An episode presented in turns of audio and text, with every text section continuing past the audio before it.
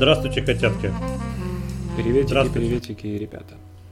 С вами 39-й выпуск подкаста, без сомнений. Без вообще, без всяких сомнений. Это 39-й выпуск подкаста Медведь и Тен. С вами, Наконец-то подготовились. да, потому что буквально вчера вы залил 38-й. А, Скорость просто величайшая у нас. Мы как топеры, которые раз в неделю. Но никогда такого не будет, ребят, извините. Артем не, вы, не вытянет двоих. Не, ну, Месяц. если я когда-нибудь получу миллион долларов наследства и просто брошу наконец-то работать целиком и полностью, то с удовольствием. Да. Для э, внезапно вновь прибывших, если такие есть, мы, Никита Медведь и Артем Тен, или наоборот, э, старые пердуны, пердим о главном и не главном, о том, что нас заботит. Обычно мы бухи- бухие, кстати, но не в этот раз и не в предыдущие два. И, возможно, даже не в следующий. Но не- это не точно. Это кухонный формат, который, где вы просто типа подслушиваете разговор двух эрудированных и считающих себя очень интересными людей. И очень Людьми. умными. И очень, о, самыми. Ну, по крайней мере, на кухне. Это. В общем, наша любимая тема это технологии, CGV, абсурд. Погнали. Сворачиваем нахуй одну программку. И из новостей сразу же. К прекрасным новостям. А, не так давно ФБР арестовала полным составом две юридические конторы, помогавшие россиянам и украинцам получить статус беженцев в США. А, и вроде бы ничего такого, да? Ну, нормально. Но важнее, как эти юридические конторы э, помогали получить беж- статус беженцев. А первая контора учила клиентов прикидываться ЛГБТ+, и придумывала им истории травли. А вторая помогала вести диссидентские блоки, э, блоги, чтобы выставить их журналистами. Ну, Как охуенно. Слушай, рыночек, рыночек порешал. На самом деле очень логично, действительно. Ну, Если есть такая возможность, почему бы ее не использовать в таком формате? Э, И при этом... э, Странно, сразу что вообще только сейчас это всплыло. По идее, таких контор должна быть целая пачка. И должна быть Да, уже массовый, массовый поток давно налаженный. э, Наверняка и такой так и есть, просто парочка спалились, а остальные сейчас притихнут или увеличат ценники. Ну, я думаю, что и то, и другое. Они просто сначала притихнут, а потом такие, о, ну все, смотрите, как опасно. Теперь это стоит там. Я даже не знаю, сколько это стоило, кстати. Вот самую интересную информацию, как обычно, не сообщают. Ну да. О, зачем? Чтобы ты такой, ох, ох, ох, ох, ох, хотя, блин, деньги-то посильные. Это похуй, просто Тиньков кредит наличными. Пока они подорвутся тебя тут где-то вылавливать, ты уже в штате Массачусетс политический беженец. Что, ты, что вы мне сделаете? Я не только в другом городе, но и в другой стране. Я другого гендера, блядь. Ну да, как бы ради статус каких-нибудь там условных в Интерпол вряд ли на тебя будут подавать. Да и не смогут, скорее всего, формально. Ну да. А, при этом а, в Фейсбуке сразу же моментально появился кто-то, кто при- э, притворяющийся одним из обвиняемых и, и начал собирать с народа деньги якобы на адвоката. Ну, охуенно. Тоже. Это я не удивлюсь, если это один из сотрудников той же самой фирмы. На самом деле. То есть, ну тогда это, возможно, настоящий адвокат. Ну, может быть. С другой стороны, что бы у них не было денег на адвоката, до этого-то у них бизнес вполне успешно шел. Если им До только этого счета не- заморозили, вот это другой разговор. Но если они дурачки держали все где-то на счетах, а не в наличке, в Америке, где реально это все могут арестовать в любую секунду, то это значит, они уже сами немножко дурачки. Слушай, это ж юридические конторы. А но это же разные юриспруденции. То есть юридическая контора. На юридическую контору ж можно в суд подать. Конечно. В англосаксонском праве, насколько я понимаю, в суд подать можно вообще на соседский забор. если ты ну, при желании. И, а, и они могут сами себя защищать. Или им придется а, нанимать вот других адвокатов? Не знаю, там по идее нет, они, наверное, должны все-таки нанимать других адвокатов. Ну, то есть, вообще по желанию я вот не знаю, кстати, как там в их судах это все. Ну, то есть можно отказаться от защиты, это точно, как и у нас, собственно говоря. Ну, ты, типа, ты профессиональный адвокат, который э, отказываешься от защиты, потому что ты профессиональный адвокат. Да. А вот, э, ну, то есть, есть ли какие-то процессы, где тебя законодательство прямо обязывает иметь адвоката? Вот хуй знает. Ну, вообще, наверное, мне кажется, штат или федеральное правительство тебе в любом случае обязано предоставить адвоката, а уж какие там у тебя с ним будут взаимоотношения. Не знаю, тут нужны нам юристы, чтобы разобраться в этом вопросе, он занятный.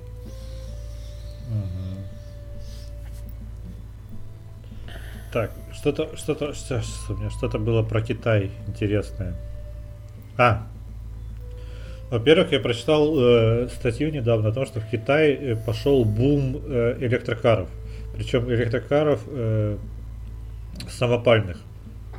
Их э, во всяких гаражах всякие пенсионеры собирают, и причем там буквально ну, массовое производство, ну, в рамках, насколько оно массовое, может быть в рамках кустарного.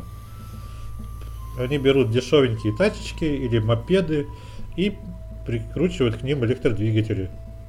Причем формально это запрещено, а, но по факту никто никого не гоняет, потому что а, есть предположение, что китайские власти хотят внедрить э, электрокары на постоянной основе, чуть ли не на законодательной, и сейчас присматриваться, а как там работает, как там люди себя ведут, как смотрят. Ну, там машинки такие убогие. Просто. Ну, они же самодельные. Но, но они и стоят там, да, по 300-500 баксов. Ну, это на самом деле очень хороший подход. Зачем организовывать э, сверху какой-то социальный эксперимент, если он сам растет снизу, и можно, да, за ним просто присматривать и отслеживать все эти хуйни. Молодцы. Вообще, В очередной вообще раз нас... молодцы. Вот. И китайцы, на самом деле, я вот э, как это? Есть, знаешь, франкофилы, это вот, видимо, чайнофил. Я становлюсь потихоньку чайнофилом. А, по крайней мере, но они очень изобретательны. За счет того, что их дохуя, видимо, за счет того, что у них идет какой-то рост экономики, а, они так интересно выкручиваются временами, что западный рынок подобных решений не предоставляет. Западный рынок как раз э, более традиционным становится. Вспомни, раньше было Азия это традиционализм, э, Запад это типа инновации, Европа, Америка, да? А сейчас наоборот. Потому что в Америке или в во всяких Франциях там банковский счет э, открыть это пиздец история, предоставь 10 бумажек от, э, в очереди простой чековую книжку, блядь, тебе выдают, блядь, что такое, блядь, чековая книжка, это что такой пиздец. И буквально там случается история, что где, блядь, займ получали, туда, блядь, и платите проценты.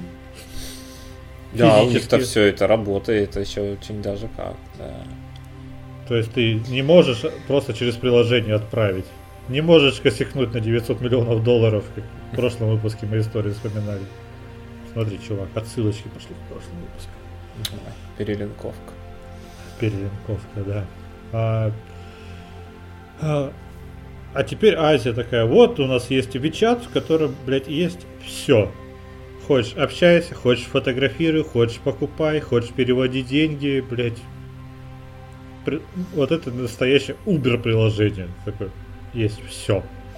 И такси наверняка тоже можно вызвать там же. Ты сто процентов. Я думаю, что у них есть какие-нибудь свои аналоги тому же там Uber и прочей такой херобори. Адаптированные. Ну блин, тут, наверное, та же самая. Наверное, та же самая тема, что и с э, интернетом там или банкингом. В одном из вот буквально прошлых подкастов недавних об этом говорили, что когда ты пытаешься какую-то инновацию ввести там, где в целом уже есть какие-то и в общем не такие уж и плохие работающие технологии, это всегда тяжелее, затратнее и сложнее, чем ту же самую инновацию как бы построить просто в чистом поле, где нету нихуя. То есть, mm.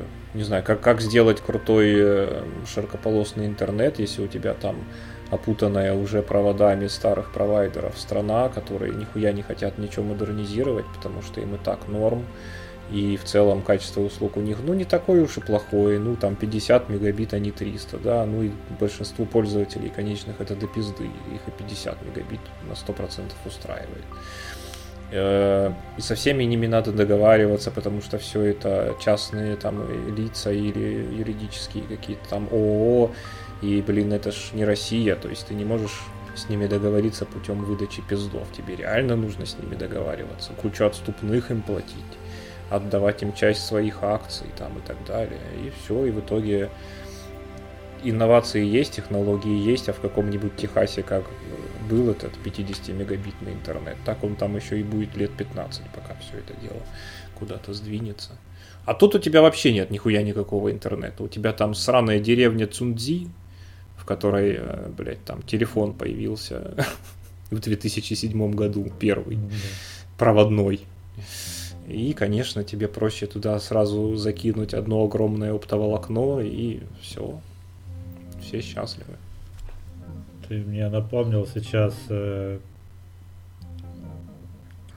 сейчас две истории. Э, первую вчера буквально прочитал про то, что помнишь такой проект долгострой, как э, Star Citizen? А, я время от времени на какие-то новости наталкиваюсь, ржу в очередной раз. И, да, прекрасно. Э, да, они разрабатывают игру уже, блядь, 11 лет. Ну, как они в 2010 еще, году.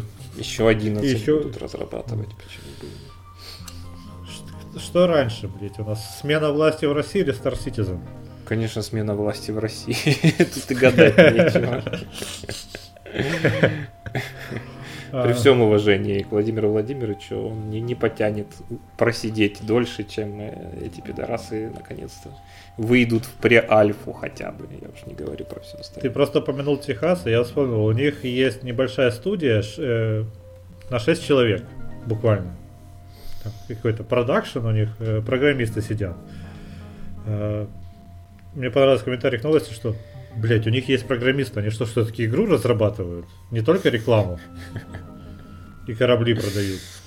А, эти сотрудники э, с начала пандемии работали по домам. В, в январе-феврале э, Техас, который у нас ассоциируется с песочком, кактусами и жарой, посетила гигантская снежная буря. Ведь Техас, э, конечно же, охуел. И у них там ЧП, они там спасались, у них магазины не работают, ничего не работают. Работодатель что им сказал? А, у них отключилось водоснабжение, электричество, а начальство такое, план должен выполняться. И потом, только через месяц они... Ой, а мы не знали, что у вас там буря, ребят, извините. Конечно же, мы вам все оплатим. Еще одна перелинковка к э, нашей теме в прошлом подкасте про ритейлеров продуктовых и про их нравы и обычаи. Ну да, вот все везде одинаково. Работай, да. Нигра, солнце еще высоко, работай. А когда ты сказал, что нельзя договориться и из-под палки, я вспомнил историю про основателя Икеи, который вообще был очень занимательным персонажем, очень, э, как его, э, Ингвар Кампрат который очень скромно жил, там ездил 40 лет на одной машине, как этот, как Уоррен Баффет, в общем. И есть такая байка, я не знаю, насколько она true. О, месье, вы из Англии. Насколько она true, что а, когда строилась э, Икея вроде бы то ли в Питере, то ли в Москве, подожди, Парнас. Парнас это что? Это Парнас Питер, это да? Питер, да, Питер. И там был скандал о том, что взятку дали, чтобы построить МЧСовцам. И он об этом узнал и плакал. вы расстроили деда миллиардера. Потому что он всегда, вот он самый честный, он всегда, все должно быть очень честно. Возможно, поэтому в Краснодаре нет такие, а в Адыгее есть. Ну, я думаю, что там-то тоже просто они смотрели, где меньше взятку надо давать, и в итоге пришли к выводу, что в Адыгее это будет строить дешевле. Ну, я не удивлюсь, по крайней мере, судя по тому, что про него рассказывают, наверное, да, он действительно мог бы и ну, очень сильно расстроиться в этой ситуации, во всяком случае. Да. С другой стороны, там какие-то его помощники должны были ему объяснить, что это Бурятская банановая республика, где по-другому вообще дела никак не делаются. Ну, то есть э, я уверен, что они должны были заплатить э, не потому, что они что-то там потенциально даже нарушали, а просто потому, что если ты не заплатишь, ну хуй тебе дадут что сделать. Ну вот все, просто застопорят ну, тебе да. все бумаги, замучают тебя в проверках бесконечных, и ты ебнешься раньше, чем хоть какой-то бизнес сможешь построить. Россия для бизнеса. Ну, это же откат, скорее всего, была не взятка, а откат именно в чистом виде. То есть просто, чтобы ну, хоть да. что-то, хоть что-то вы хотите сделать, хотим. Ну, все, вот, вот Василию Ивановичу денег дайте, и тогда будете делать. Пока не дадите, ничего делать не будете. Возвращаемся в Китай. А, диковинная смесь э, технологий и сельской местности. Ты вряд ли ожидал такого поворота. Фермеры продают там овощи и фрукты через лайвстримы, чувак. То есть они устраивают стрим и продают так все. И потом просто организовывают доставку. Они физически не ездят в города, не бронируют место на рынке, не тупят там. Просто кто-то один из фермы сел, блядь, перед компом там, яблочко, там, фруктик, такой вот, килограмм 40 юаней. Давай, заказывайте, сейчас сделочку оформили, все, завтра вам доставят. Блять, это охуенно. Это очень круто, да, на самом деле. Я думаю, что с учетом э, явно более низких цен, чем они могли бы быть на каком-нибудь рынке, даже окупалась бы отдельно оплачиваемая доставка вполне. Ну да, ну да, там, скорее всего, они сами на мопедах доставляют какие-то по, по ближним местам а не потому что экономят деньги на том, чтобы вести куда-то что-то, где-то размещать, ну, где-то стоять. Да, да, да. И это... Можно из, из своих же мужиков просто с машинами набрать два-три типа, что ты им в багажник закидал, дал инструкцию, куда что отвезти, они сами раскидали, да. А, далее есть э, помимо там всякие Алибабы, ой, Алибаба, как это, Алиэкспресс, э, Алибаба, по-моему, тоже есть, да? Или Alibaba стал Алиэкспрессом? Ну, Alibaba группа это просто название а. юридической компании, которая владеет Алиэкспрессом, насколько я помню. В общем, у них есть еще одна такая площадка, называется Taobao. И мелкие товары у них производятся не на фабриках, а дома у сельских жителей. Эти жители берут э, займы на Alipay, покупают расходники, открывают нано-цеха, нано-цеха в своих спальнях и гостиных, чувак. Нано-цех, ты представляешь, это так мило звучит. Это так, таких нано-цехов у тебя на самом деле там 100, 200, 1000. И они делают тебя как э, пару конвейеров фабричных, фабричных. Ну, по масштабу это вполне сопоставимо наверняка. А, причем экономика многих поселков полностью базируется на, э, на, это, на этих цехах, и из-за этого их называют Таобао деревни. Ну что, это тоже круто. Не хочешь ты сельским хозяйством заниматься, предположим, заебало оно тебя. Все какая-то живая денежка. Хорошо.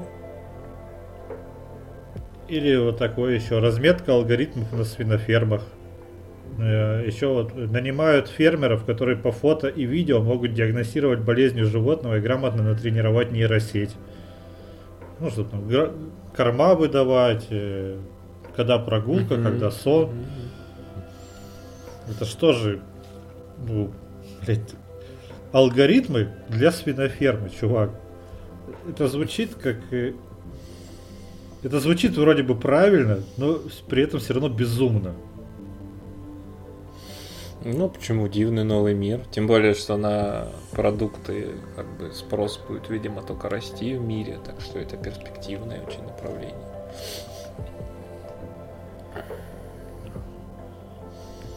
Так, и последняя китайская история. Это школьники из крупных городов не хотят получать высшее образование больше, а они идут сразу работать операторами дронов, чувак. И они помогают фермерам обрабатывать поля с помощью этих дронов и мониторят урожаи. Фактически они становятся сезонными рабочими, но просто где-то сидят там на удалении в удобном кресле под зонтичком, пьют лимонад и на дроне все это делают. Или вообще это, это если дрон, ну, с каким-то радиусом управления. Если дрон, там, можно же увеличить его радиус. Наверное, как-то. Ну, там зависит от самого дрона просто и все. Представьте просто, я буду работать оператором дрона на ферме. Хорошая работа, кстати. Летаешь себе где-нибудь там над кукурузой, смотришь на нее. Очень медитативная должна быть хуйня. Я еще читал э, такую фигню, что курьеры вроде бы Амазона возле всяких крупных магазинов, они, они, короче, покупают дешевые смартфоны и вешают их на деревья рядом с этими магазинами. Для того, чтобы заказ им первым пришел. Потому что, типа, по ближайшего, ближайшего курьера ищут как по радиусу от магазина. Они а. телефончик оставляют, и туда заказ приходит, и, а он переадресация уже на реальный телефон ему. И он уже едет. Прикольно. И так на, на одном дереве может там 10-20 телефонов висеть где-нибудь спрятанных. Я не знаю, они приезжают, перезаряжают их. Кибернетизация внутри кибернетизации. Ну да, в общем, курьеры придумали способ наебать все алгоритмы Амазона, которые там лучшие программисты придумывали. Ну, потому что на любую жопу с хитрой резьбой найдется болтик. Вот, дело такое. Сметка и хитрость человеческая, особенно нищебродская, не знает границ. Бедные курьеры, сколько они там копеечку какую-то зарабатывают свою, как могут. Да. Ну, и одной строчкой про то, как э, хорошие хакеры там работают, и, и насколько программисты, э, то, что Nvidia, мы, мы же не говорили в прошлом выпуске про Nvidia с тобой? По-моему, нет. По-моему, по-моему нет. Э, Nvidia задолбалась э, продавать, делать видеокарты для майнеров, а не для конечных потребителей. И они выпустили какой-то патч или что-то там еще, а, драйвер специальный, в котором типа все, майнить не выйдет. Защитили самые свои популярные карты э, и нового поколения RTX 3060. На следующий день майнер такой, ну, короче, на этой карте я заработал уже 65 долларов. Ну да, я видел эту историю. Но это бредово, блин, изначально совершенно. То есть чисто имиджевая такая херня. Они там, да, там типа при попытке майнить э, хешрейт должен был вдвое срезаться, но проблема в том, что он должен был срезаться только на одной криптовалюте на Этериуме, а их, блядь, дохуя. И многие из них рентабельны, не только Ethereum и биткоин. А во-вторых, э, я спустя там где-то неделю или что-то типа того после самой этой новости видел уже новость, что, собственно, ломанули благополучно эту защиту, хотя она ну. там привязана к биосу именно видеокарты, то есть куда-то зашита достаточно глубоко, но come on, там же тоже не дурачки сидят-то с другой стороны, а люди в том числе очень грамотные и опытные. Кстати, вот интересно, э, про дурачков. Если ты вот э, устраиваешься на работу программистом, и у тебя предыдущее место работы указано как Рос, э, Роскомнадзор, тебя возьмут на работу или нет? Ну, а, не знаю, очень субъективная хуйня. Я думаю, что много где нет. И причем не, не из-за репутации конторы, а из-за методов, блядь. Ну, да, да. Я понимаю, что сейчас к тому времени, пока подкаст выйдет, уже все совершенно ладится, и да, уже и сейчас э, все налаживается потихоньку. Но то, что они как обычно, они просто как будто берут компьютер и лупят по нему дубиной. Причем физически это делают. А потом такие, о, не вышло. Ха, о, ну, Положить собственноручно все, все блядь, правительственные сайты. Я, Нормальный? Да, по -по позволю себе традиционно предположить, что не самые квалифицированные просто программисты идут работать в Ростелеком, потому что, как я себе это... Роскомнадзор. Роскомнадзор, то есть, прошу прощения. Потому что если у тебя есть квалификация, ты можешь значительно больше заработать и лучшую карьеру построить э, в нормальных частных компаниях, которые что-то полезное разрабатывают. Э, поэтому, видимо, как всегда, проблема просто кадры решают все, как говорил один усатый грузин. Вот, может быть, сейчас здесь тоже тот самый случай. А... Про усатого грузина, ладно, не хочу. Про более квалифицированных программистов я в Твиттере увидел вчера постик. Блять, какой-то не подкаст, а... а... Как это называется? Сборник истории о том, что Никита видел вчера. Так, его, так его и назовем, да. Подкаст 39, который Никита видел вчера. В Химках, блядь, да. Деревянными подкастами торговал.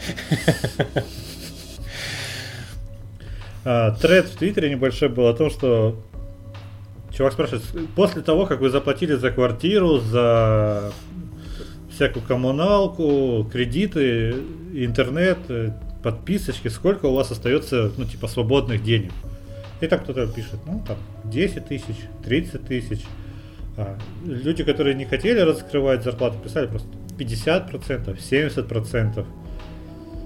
Чувак такой, бля, но у меня ипотека большая, поэтому у меня остается процентов 80.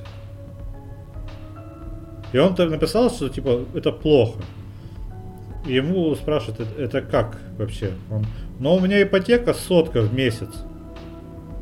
И у него все равно, но зарплата у него 8к долларов. Нормально, нормально живут, сука, люди. Не, ну, вряд ли он, вряд ли он в Роскомнадзоре программист. Вряд ли он, да, программист в Роскомнадзоре. Если он программист, он явно какой-нибудь там этот девелопер серьезного уровня. Да нет, ну почему? Это рынок-то айтишный перегрет страшно и раздут да. там. В общем, достаточно на Headhunter зайти, даже если бегло пробежаться. В общем и целом. Там, когда мы, ну то есть, когда джунов зовут на 80-100, ты прям как-то, ну сразу понимаешь, Причем... джуны такие, то, только вот ты сертификат скиллбокса получил, и ты все такой. Я теперь айтишник. Ну, да, ну ты это же немножко утрировано, но в целом да. То есть, как бы, если ты левую руку от правой отличаешь, то все, пожалуйста. Блять, ну все, закрыт мне путь войти, да? Да. Черт. Жаль. Ладно, из, из новостей забавных. Она уже достаточно старая. Есть э, слухи, это даже не новость, это слухи о том, что издательство DC в очередной раз хотят продать. Точнее, попытаться продать, потому что попытки уже были. Э, было много слухов, но потом что-то то, то. Именно издательство, не кинонаправление, не игровое направление, не мерч, конечно же. Мерч это же вообще самые главные деньги, пожалуй. Так а, а, чье, комиксы. а чье оно сейчас? А, DC, а, это интернет-гигант у них, который называется этот AT&T. Угу. Знаешь такую, да, контору? Конечно, да. Вот, это он DC входит в их структуру. Ну, точнее, просто как один из активов. К сделке присматривались Marvel, э, издательство Dynamite э, и еще EW. Я бы охуелся, Marvel купили DC. Это было бы такое, что это, они бы могли официально делать Просто вот... Кроссоверы тысячелетия. Да, чувак, Бэтмен, Росомаха. Вот это все там. Это было бы даже круто, наверное. Но странно, они бы просто охуели с этого. Но их не устроила цена. И есть э, слух, что хотят продать э, структуру всего издания комиксов группе обеспеченных фанатов. То есть группа обеспеченных фанатов заинтересована до сих пор, после того, как отпали Marvel и другие крупные издательства. И всех интересует вопрос, это кто, блядь, такие вообще, что у них, ну, это же сделка на много все равно миллиардов на Ну, во-первых, во-первых, Маск какой-нибудь, я думаю, что это очевидно просто.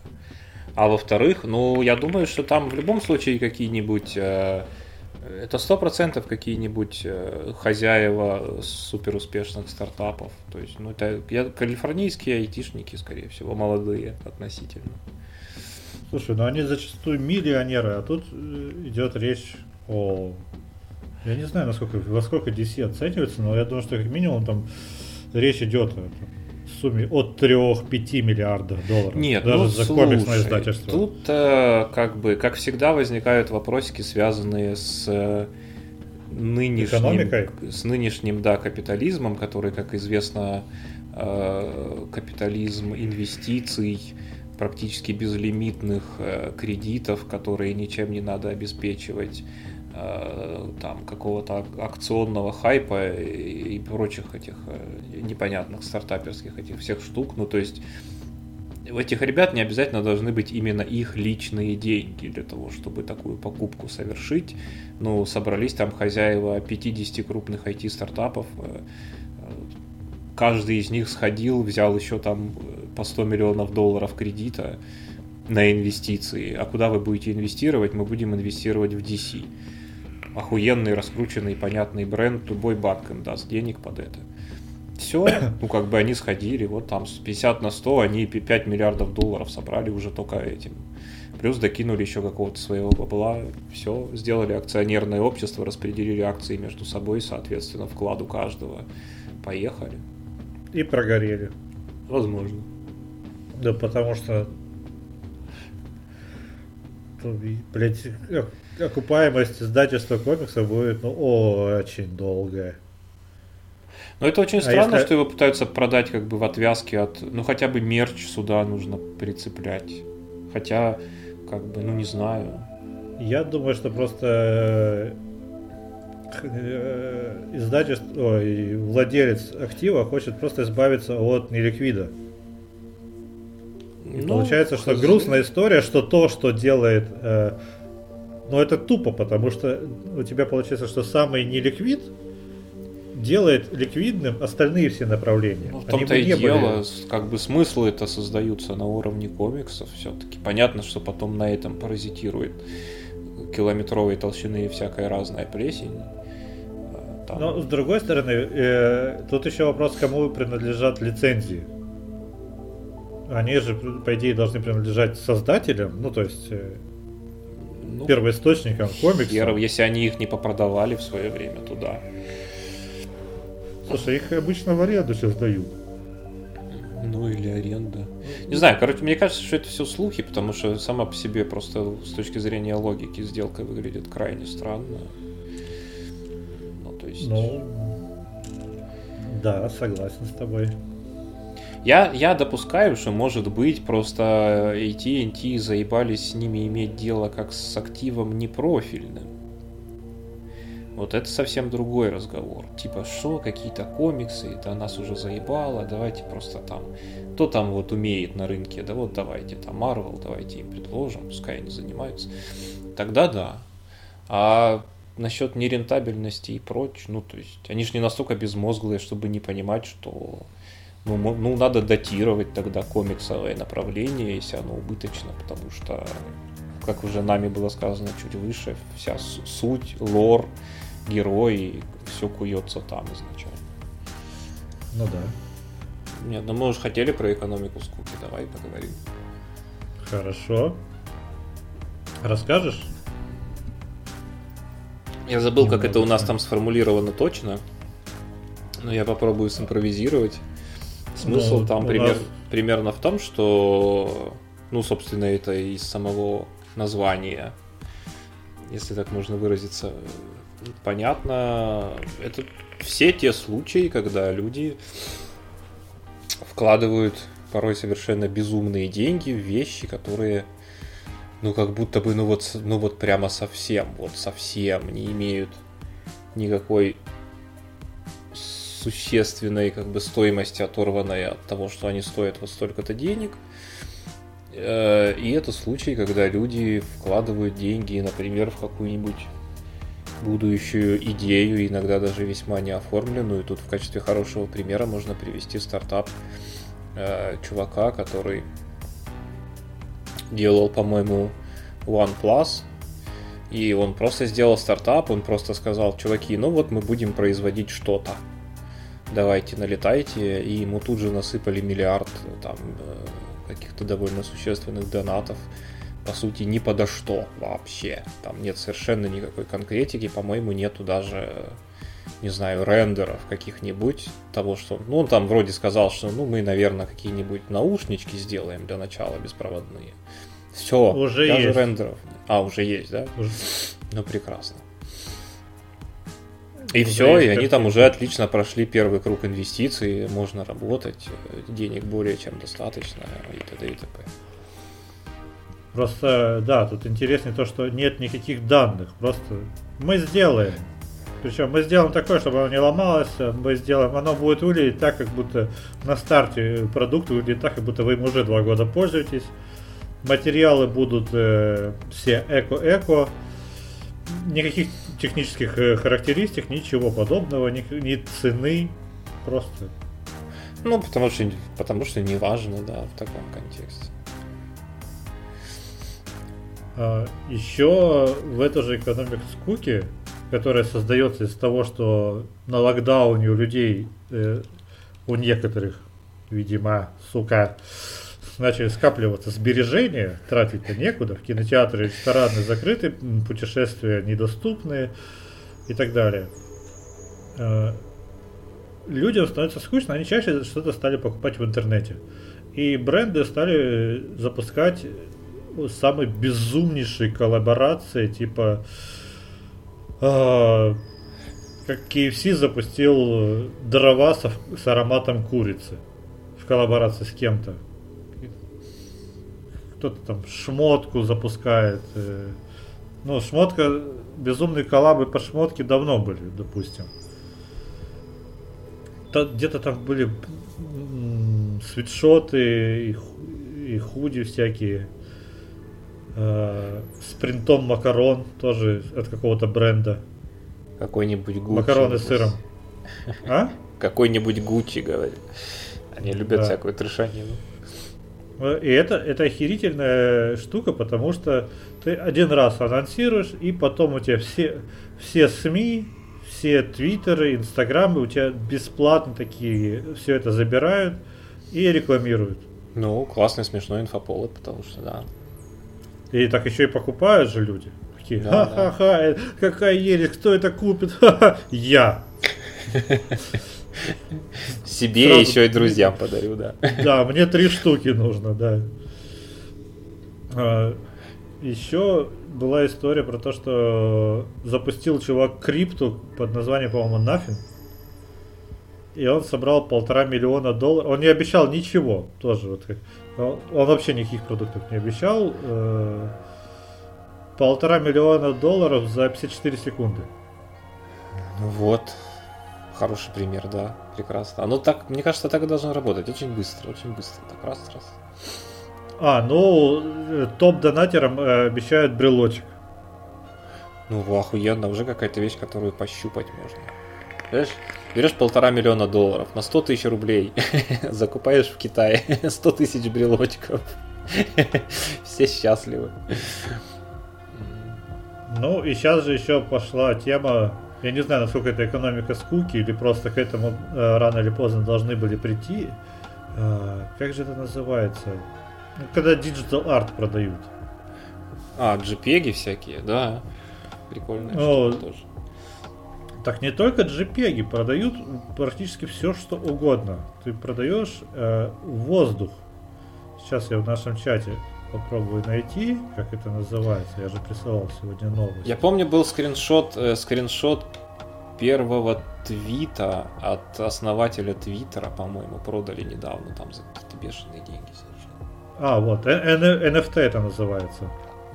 Э, я, кстати, не знаю, как это расшифровывается. Надо бы, пожалуй, сейчас воспользоваться интернетом. Ну там смысл в том технологически, насколько я понимаю, что они придумали какие-то метки, что ли. То есть э, каким-то образом токенизация происходит, и именно вот этот вот конкретный там картинка или скриншот или что-то еще, что продается, ему присваивается некое там уникальное свойство, по которому можно установить, что это именно вот этот там скриншот или картинка. То ну, есть они да, уни- это... уникализируют искусственно каким-то образом, чтобы потом это можно было вот как сущность вот такую продать. А если языком Википедии, NFT это невзаимозаменяемый токен, также уникальный токен, вид криптографических токенов, каждый экземпляр которых уникален и не может быть обменен или замещен другим аналогичным токеном.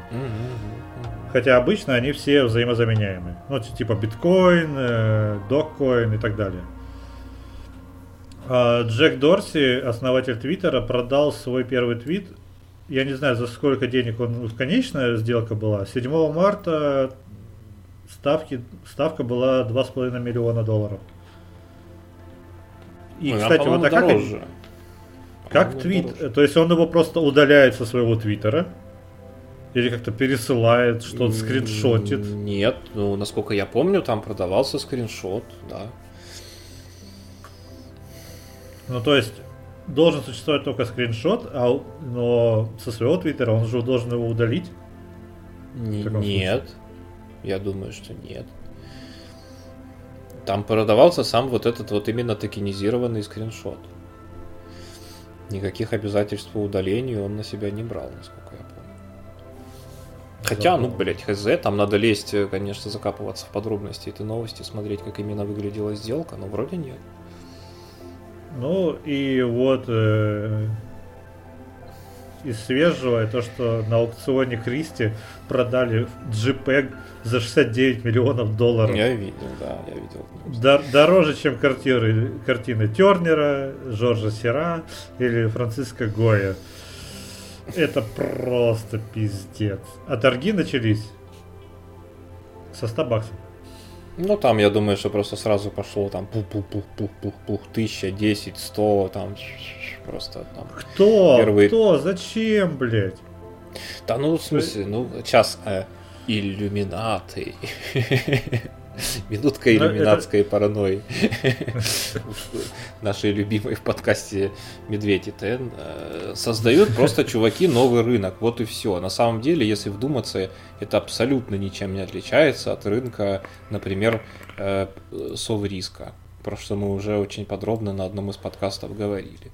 Если прибитый к стене банан, который вообще, между прочим, не является уникальным. Ты же сам тогда говорил, что автор инсталляции сказал, да, блядь, возьмите любую шкурку банановую, прибейте ее к стене в любом месте, и вы получите такое же точно произведение. Ну, Но, да, тем не менее, его же там продали за какое-то, опять же, невротъебическое количество миллионов долларов. И сожрали сразу же. И сожрали. Потому что, потому что благотворительность, потому что уход от налогов, потому что способ между очень богатыми дядями обмениваться крупными суммами денег э, друг с другом, потому что ты купил кварти... Э, эту картину стоимостью в 50 миллионов евро, подарил ее соседу, как бы придя к нему на яхту на его день рождения, и все.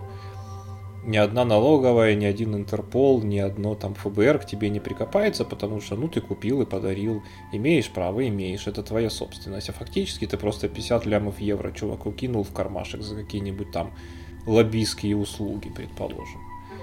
Он знает, что он может ее за такие же деньги продать в любой момент на белом рынке, на черном рынке, на Сотбисе там, или за кэш какому-нибудь там дикому арабу, который нефти накачал и продал на эти 50 миллионов. И хоть, хочет очередное аниме снять. Конечно, ну то есть огромный рынок. Мы к этому рынку вообще никак не относимся, потому что мы блядские нищеброды на зарплате.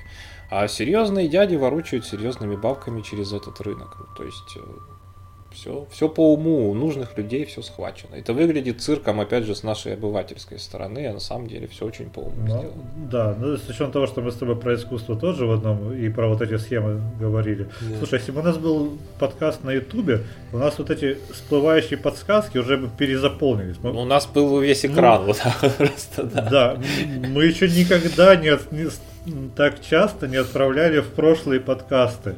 Да. Это что, кризис наш, да? Все, мы просто повторяемся или более глубоко раскрываем какие-то темы. Нет, ну есть просто какие-то интересные нам тренды, и появляются новые инфоповоды, касающиеся этих трендов. Это как, А. я не знаю, если подкаст про игры, он будет так или иначе говорить время от времени про Fallout там, или и, там, или упоминать э, цивилизацию, там, пятую или шестую, потому что, ну, а- ну, в смысле, это какие-то там, всегда есть какие-то эпохальные штуки, которые ты не объедешь ни на какой кривой козе. А, из э, истории последней, наверное, которую я сейчас вспомню про NFT токены. О, NFT просто. Это масло масляное.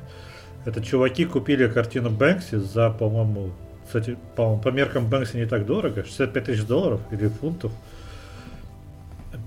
И они ее превратили Да, в токен. очень дешево. Превратили в токен и сожгли. Вот. Отлично.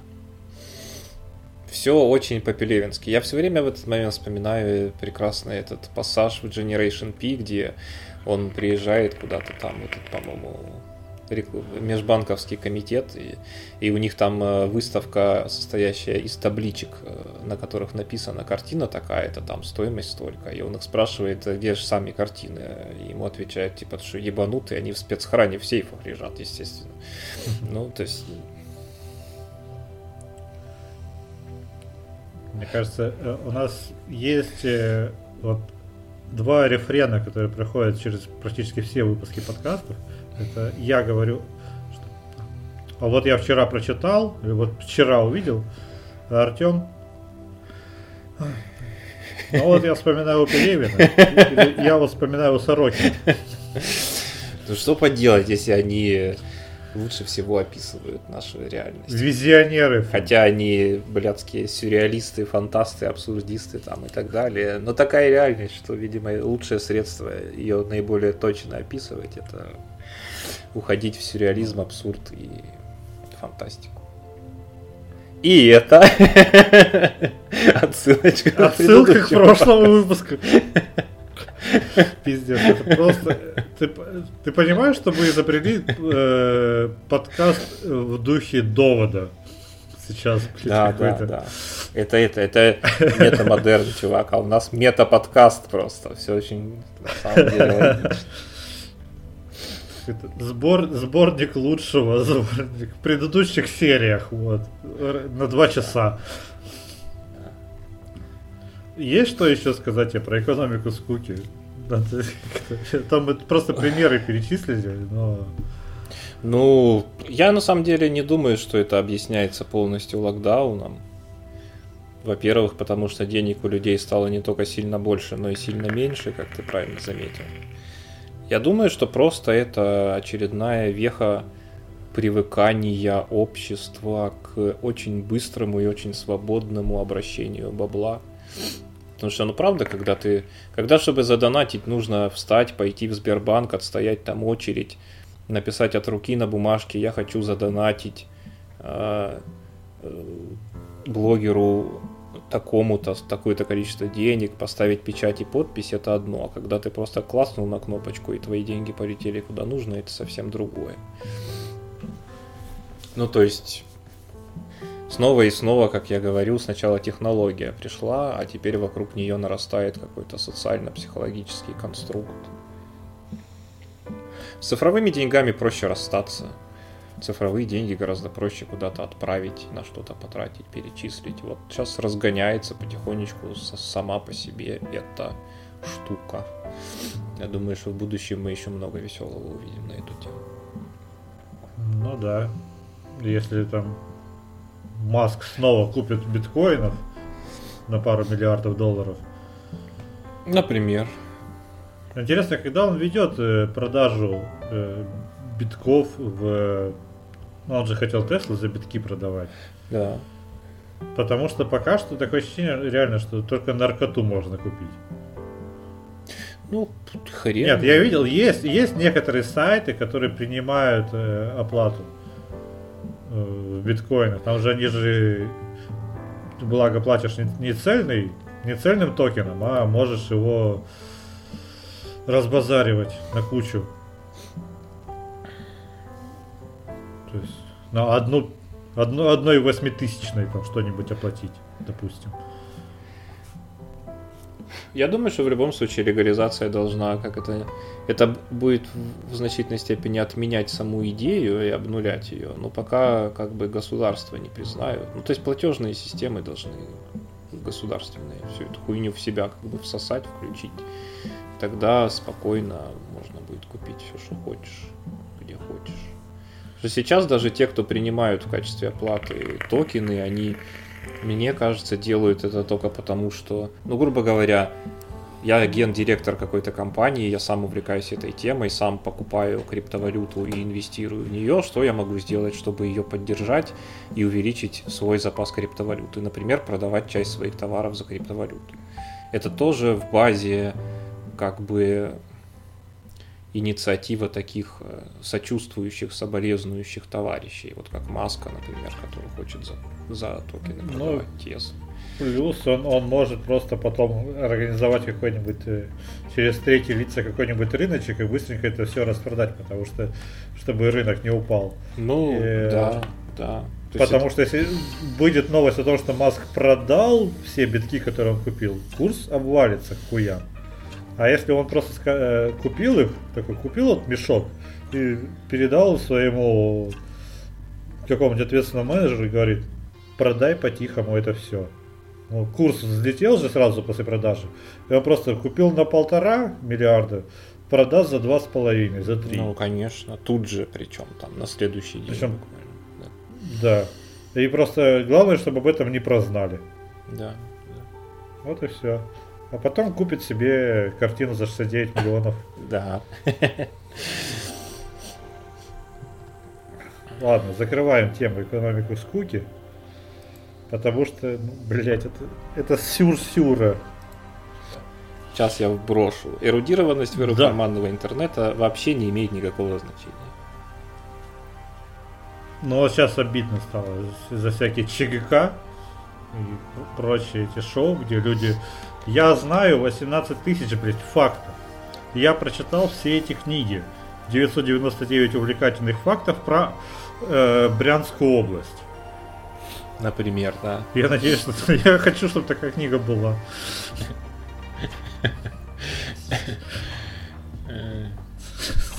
Пятьдесят оттенков ли про Брянскую область? Можно ли про Брянскую область столько фактов, блядь, вообще сказать? Но если это будут очень маленькие факты какие-то, прям крохотные-крохотные, очень подробно разобранные, думаю, что да. можно. Я не знаю, меня просто году... меняет. Например, типа того. Пошел дождь 17 сентября 94 года.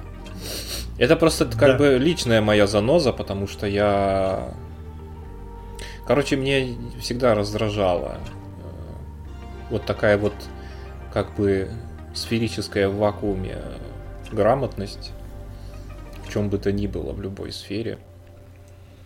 Во-первых, потому что э, наверняка это какое-то мое личное когнитивное искажение, но у меня всегда это ассоциировалось э, с тем, что отличники очень много чего знают. Они все такие отличники-отличники, но проблема в том, что когда ты хочешь, чтобы такой человек решил тебе какую-то сложную, там, креативную задачу, которой невозможно вычитать где-то в книжках подходы и алгоритмы, скорее всего, он тебе ее нихуя не решит, а решит ее тебе какой-нибудь четверошник или даже троечник, у которого знаний может быть меньше, но зато сама как бы способность к обработке информации и формулированию из него чего-то нового в значительно большей степени выражено. И, по крайней мере, вот там в моих кругах общения и с тем, что я сталкивался по работе, например, обычно это разные люди.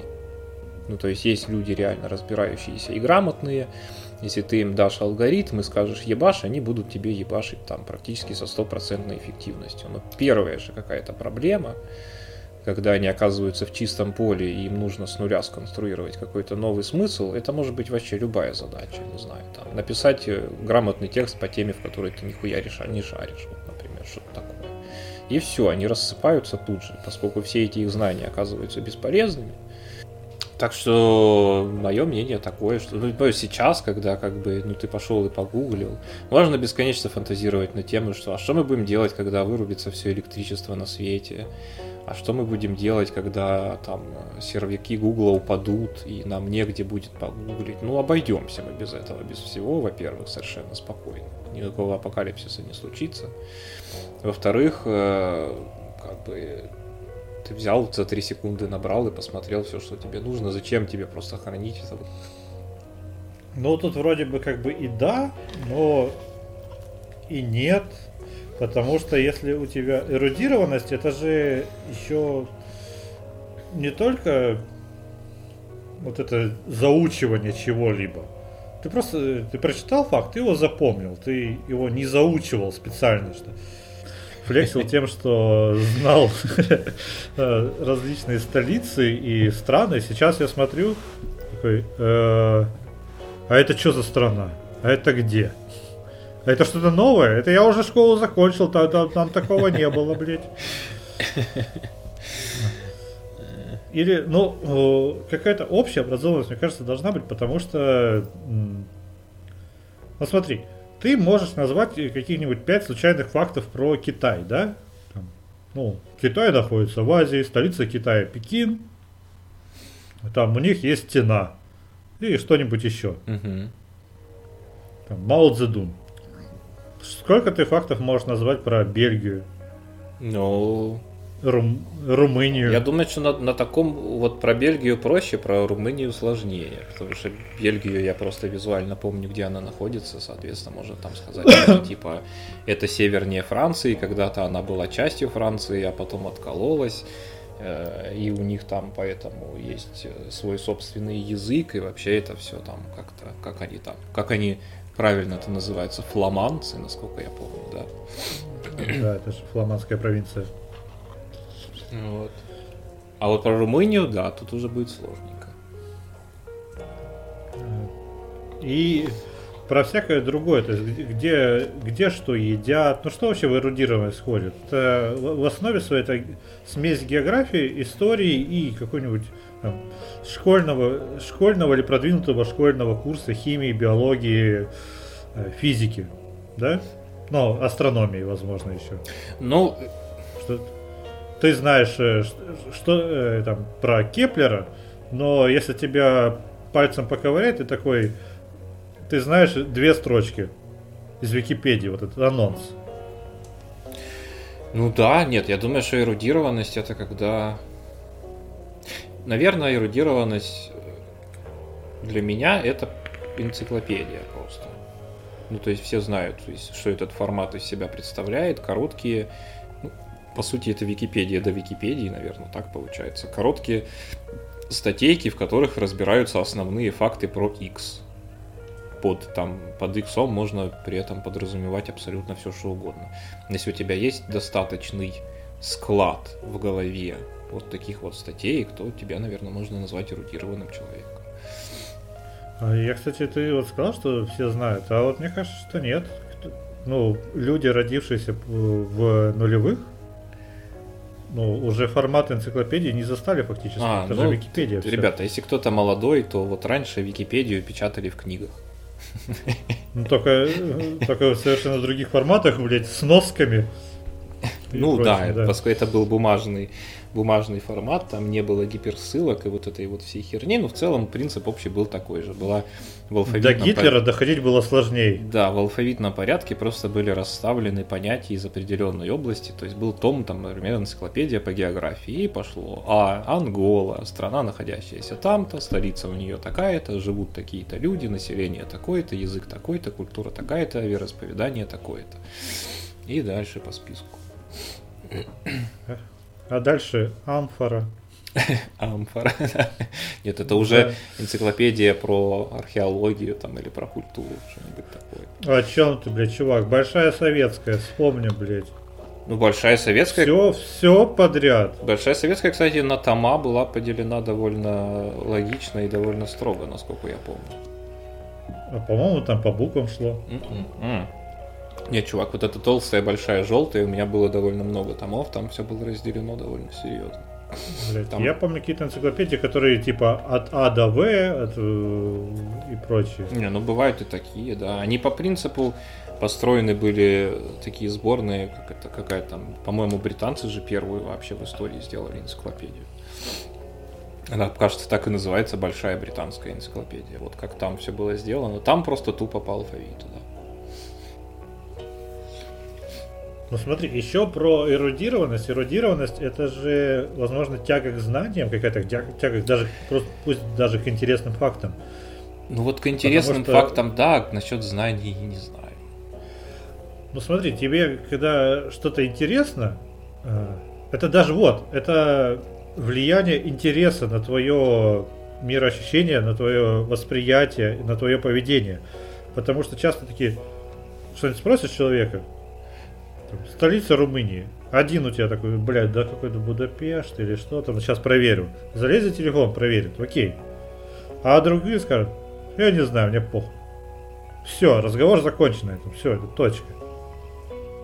Нет. Если у тебя как бы изначально не было, и, и изначально тебе не интересно, то ты не полезешь даже в этот карманный интернет свой. Чекнуть. Нет, ну конечно, тут ничего не изменилось, мне кажется, и в наши времена, и, и в доинтернетное время было, мне кажется, точно так же. Просто кому-то, да, в кайф узнавать что-то новое, складировать информацию у себя в голове, кому-то совершенно не в кайф. Я просто про то, что, как это сказать, не знаю, сейчас я попробую с другой стороны зайти. Сама по себе любовь к запоминанию информации, на мой взгляд, мало чего стоит. Можно напихать в голову миллиард всяких интересных фактов, или не очень интересных, например, столица Румынии, да, которая нахуй она кому вообще сдалась, если честно. Ну так, на Ну, минуточку. кроме румын. А, Кроме румын, естественно. Да, я прошу прощения, извиняюсь перед румынскими женщинами заранее. А а есть как бы люди, которым не просто интересно узнать факты, а им еще интересно докопаться как бы до сути, да, то есть они узнают некий факт X, и они пытаются смотреть дальше, кто его установил, почему он его установил, какие, собственно, есть основания и доказательства у этого факта, можно ли к нему как-то критически доебаться, какое он значение там может иметь, не иметь в комплексе вообще. Это тоже, кстати, что эрудитов, по моим наблюдениям, очень редко, когда волнует. Ну, то есть, они обычно вычитали в энциклопедии, что что-то вот так, и они такие, ну, это вот так. Ну, в смысле? Ты ему начинаешь рассказывать. Смотри, братан, вот это вот здесь, а вот это вот отсюда. Как бы в энциклопедии написано очень поверхностно. Может быть, на самом деле все вообще выглядит совсем не так. И он такой, нет, ну почему? Вот я же прочитал, вот здесь, вот смотри. И, и причем этот человек в ответ тебе говорит, ты тупой. Естественно. Естественно, да. То есть, ну, при всем уважении, та же Википедия, ну, все мы знаем, что ею Ну можно да. пользоваться, так сказать, чтобы быстренько что-то посмотреть, да, но не более того, потому что там тоже миллиард всякой разной хуйни, потому что это свободный, открытый, народный проект, где сидят эксперты, чья экспертность под большим вопросом порой. Ну, то есть там, то, что там... Ну, и где могут дописать все что угодно, Да. модераторы могут не успеть убрать. Да, да. Ну, то есть, как бы то, что там, например, в статьях, касающихся истории, порой бывает просто чудовищное количество откровенной хуйни, лажи, устаревшей, э, выдуманной там. То есть, или там есть мнение пяти экспертов, они все разные, а в статье на Википедии только мнение одного эксперта выдается как единственно верное. Ну, как бы... И вот, когда у тебя есть способность к критическому мышлению, которая, повторюсь, на мой взгляд, гораздо важнее эрудиции, потому что проверить, там, дополнить инфу можно всегда, а вот развить в себе саму эту способность к критическому мышлению можно далеко не всегда, и делается это долго, трудно.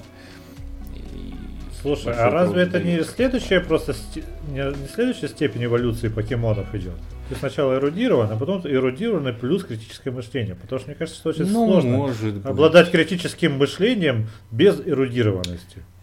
Ну, да. ну, Такой, как я бы нихуя не знаю, но я во все сомневаюсь. Базовые, базовые штуки должны быть, э, конечно, безусловно, развиты именно в какой-то базе. Я просто к тому, что сколько я не встречал искренних... Да, хорошо сказал. Ух, прям, блядь. Зло- Фонд золотых цитат. Сколько я не встречал в своей жизни эрудитов, у них почему-то всегда было с этим очень плохо. И сколько я не встречал в жизни менее эрудированных людей с развитым критическим мышлением, почти всегда они были менее эрудированы, но зато с развитым критическим мышлением.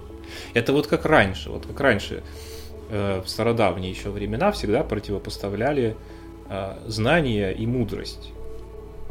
Казалось бы, да, чтобы быть мудрым, тебе нужно именно дохуя знать, обладать набором фактов. Нет, вот подвижность ума способна сделать какие-то неочевидные выводы как раз в такие в условиях недостатка информации. О, вот, прямо сейчас я формулирую на ходу. Это круче, чем э, обладание фактами в сферическое вакууме. Какой глубокий у нас стал. Да, блядь, что там как будто пьем. Как будто пьем, да. Все. Ну, это уже потому что это в нас. Это, Да. блядь, мы даже когда не, не пьем, мы, мы опьянены разговором, Да. с темой. В общем, мораль мы подведем к концу, пожалуй, да? Ну да. Про эту тему. Да. Поэтому, кстати, в этот раз, в отличие от прошлой, мы более плавно переходим от темы к теме и менее скачем, я тебе сказать. Но видишь, как-то так получилось, что они чуть по чуть э, взаимосвязаны, что ли. А, очень часто в интернетах, в этих ваших, ну, раньше это встречалось на лавочках и кухоньках, или там на курилках, а, что я бы своим, вот такое я бы своим детям не показал, или не дал слушать, или не купил. А, вот зачем такое показывают, там, типа, или делают, дети вот насмотрятся и начнут повторять. Или вот эти надписи, что уберите детей от экранов. Бедные маленькие детишки с психикой. Тема, во сколько лет ты порнуху первый раз посмотрел? О. Блин, это будет тяжело сейчас. Ну, я был маленький прям совсем. Ну, это была порнуха в виде книжки. Я не уверен, что это... Можно ли это считать, как бы, за посмотрел. Я почитал порнуху впервые довольно Фанфик. рано. Э, Это был очень крутой фанфик. Есть такая писательница. э, Анаис Нин ее зовут. Э, Очень-очень стародавняя. Я сейчас наверняка почти сбрешу, но, по-моему, она чуть ли не в начале 20 века работала, то есть какие-то там, что ли, 30-е, 40-е, может быть, хз. Короче, она прям очень-очень стародавняя писательница, и у нее были эротические рассказы. Очень крутые, кстати, ну, для своего жанра. Прям неплохо написанные. Я ее на... Повлиял? нашел ее э, просто в шкафу, там, где родительские вещи лежали, там прибирался, что-то раскладывал и натолкнулся случайно. Подожди, сейчас. Я хотел спросить, насколько она на тебя повлияла. Сейчас думаю, как удобно вообще ты читаешь и дрочишь. Я, по-моему, тогда еще даже не умел. Ну понятно, ты, ты, ну да, это, но вообще в принципе это же, ну продукт заточен более-менее под это. Но Или ты просто посчитал, возбудился, ты такой со стояком, ух, какой у меня стояк, или ух, как я возбудилась. Ну все, спасибо, пойду дальше на завод. Нет, ну да, там в определенный момент, конечно, да. На меня, да я не знаю, ну, мне кажется, на меня повлияло, может быть, в том смысле, что я до сих пор э, активно использую свое воображение, даже если я там как бы воспринимаю какой-то вроде бы законченный совершенно продукт в виде там видео. В котором как бы вроде бы не остается места для Ну да. домыслов и фантазий. Как бы равно такой, все тебе пока показывают тогда. А как-то автоматом подключается все равно воображалка. А, у меня в детстве был, во-первых, э, найден фотоальбом Хельмута Ньютона. О, о. Из... Да. Эти прекрасные женщины из конца 80-х, начала 90-х. Длинноногие, мускулистые, ну, культ лукизма. Сейчас бы это, кстати, вообще не одобрили, потому что у него все женщины там как на подбор были. С другой стороны, волосатость у них была достаточно феминин, феминная такая, феминистическая, точнее, не феминная. А, ну, потому что такое время было. И потом я как-то нашел пару интересных кассет. Но я вот не знаю, ну вот как-то не хочется, ну тогда и возможности не было повторять, как бы, что ты там увидел.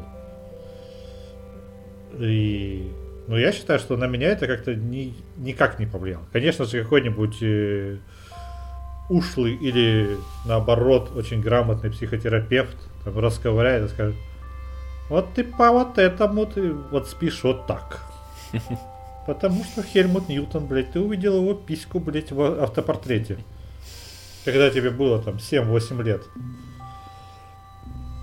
Вот. Ну, и точно так же со всеми играми и прочими. А, обычно это говорят про... Но сейчас это в риторике все выступает про жестокость, про ЛГБТ, конечно же, повестку, или любой там diversity. Что зачем вы в сериал пихаете вот этих цветных? Вот это русский фашизм, э, национализм точнее. А, зачем вот эти инвалиды? Зачем вот эти жирные? Причем люди, которые это пишут, обычно жирные и на грани инвалидности какой-нибудь. Ну, они сами-то, может быть, о себе так не думают просто. Хорошего человека должно быть много, да, блядь. Да, у них такой подход. И такой, и макает просто палку докторской колбасы в ведро майонеза, да. откусывает, кладет рядом с собой и пишет этот комментарий. Фу. Дрянь. Потом она думается и делает из всего этого смузи. Да, можно взболтать просто, представляешь? Сосисочный соус. Дымовские сосиски, да, блин, спасибо. Что... Ой. Давай, мы не получим 5 баллов за этот подкаст. Мы только что сделали кому-то плохо. Как минимум мне. Я сам себе сделал плохо в том числе. Так вот, э, во-первых, давай главный вопрос. Вот смотри, ребенок от, допустим, от 5 до 12-13, да пусть даже 15 лет, когда вот эти, есть же еще там, есть просто наивность, а есть э, бунтарский плюс интерес, да? Uh-huh. Там гормоны уже начинают хлестать. И вот когда этот ребенок э, видит, э, ребенок слэш подросток, видит, э, как девочки целуются, мальчики целуются, как э, черный, черный мальчик с белой девочкой, черный мальчик с белым мальчиком, однорукие и пухлые и так далее. Там, любого телосложения, какого угодно, в принципе. Как считаешь, влияет ли это на них? С учетом того, что они, скорее всего, потребляют и другой контент, а не сплошняком вот этот. Ну, не знаю. Если на них это влияет в том смысле, что они начинают это воспринимать как нечто нормальное, то я лично совершенно не против.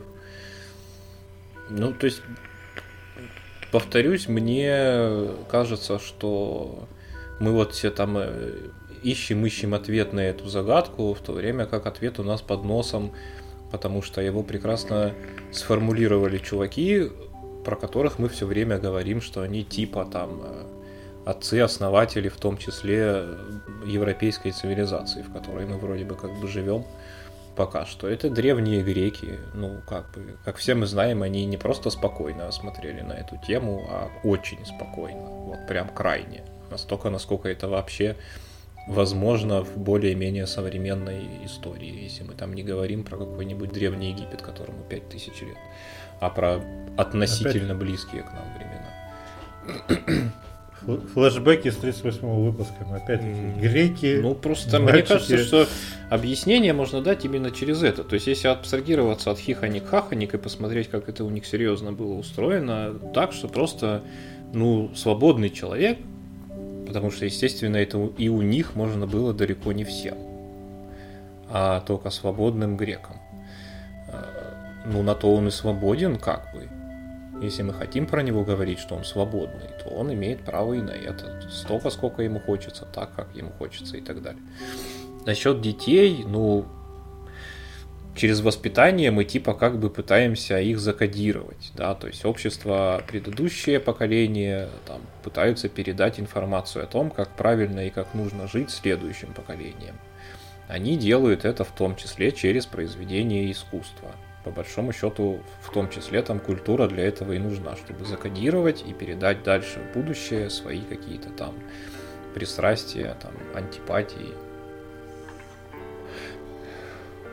Имею ли я, например, что-то против того, чтобы мои дети на что-то такое смотрели? Нет. Чем это может им повредить? Не знаю. Наверное, ничем.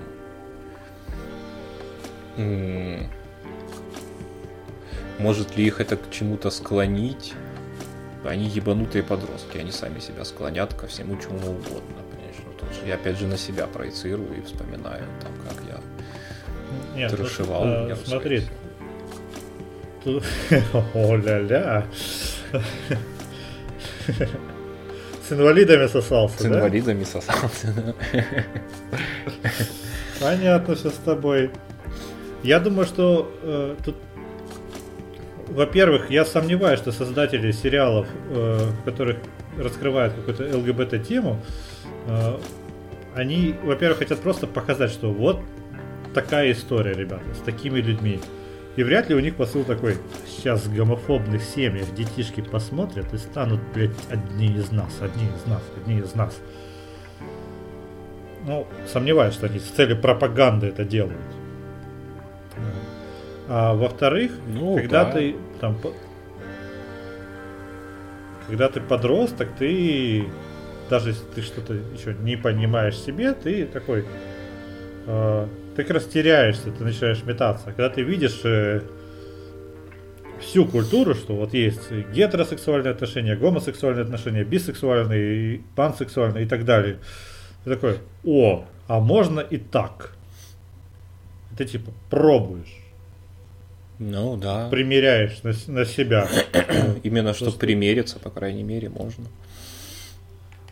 Ну, мне очень нравится определение одно м, на современных дейтинговых сервисах, которые полностью вот это все diversity, diversity. Когда ты открываешь, у тебя 85 список ориентаций. Э, Список из 85 ориентаций. И ты такой, охуеть. Раньше как? Мужчина, женщина. Все. И тебе просто показывают. Если ты мужчина, тебе показывают женщину, если женщина, мужчина. Все, больше никаких вариантов. Потом такие, ладно, хорошо, окей. Женщинам мы еще можем показать женщин, мужчинам мы можем показать мужчин. И ты такой, ого, ого, как смело. А сейчас ты такой выбираешь список, во-первых, себя, причем можешь выбрать не один пункт, конечно же. Э, Во-вторых, ты выбираешь, кого тебе показывать еще. И там есть э, есть э, типа man, э, man hetero straight и man э, hetero flexible. И вот это мне очень понравилось. Типа, я не гей, я не би, но я такой гибкий.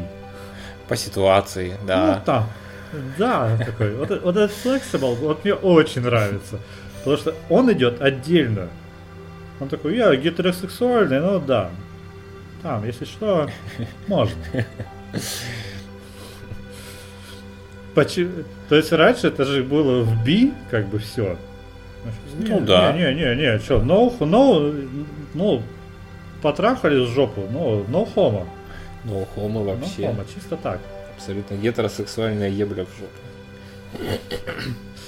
Да. Ну вот... Э, Отвлеклись, Да, да? это вернуться, вернуться к подросткам. Э, Про подростков есть такая херня, что все считают... э, Ну, то есть, мне всегда было смешно, что какая-то вот формула умолчания такая присутствует, что вот они же все еще дети. Во-первых, я, конечно, не эрудит, но я э, рискну выдвинуть такой тезис, что еще совсем недавно никаких детей не было. В 11 лет ты, блядь, шел пахать на завод, сука. Или в поле. И на этом твое детство благополучно заканчивалось, а иногда и раньше. То есть... И такое мы упоминали Да, уже. да. То есть э, мы об этом уже говорили. Понятия сами по себе ребенка и подростка в исторической перспективе чрезвычайно новые. И э, с того момента, как они возникли, существует такая штука, которую некоторые надмозги называют педоистерией. То есть вокруг этого понятия накачивается, накачивается, накачивается и обществом, и сознательно некоторыми деятелями какая-то сверхважность, сверхценность. В общем и целом, я думаю, что подросток на самом деле в идеале должен обжечься обо все, обо что только можно, потому что чем раньше он все это преодолеет и как-то поймет и выберет для себя, тем наоборот будет лучше.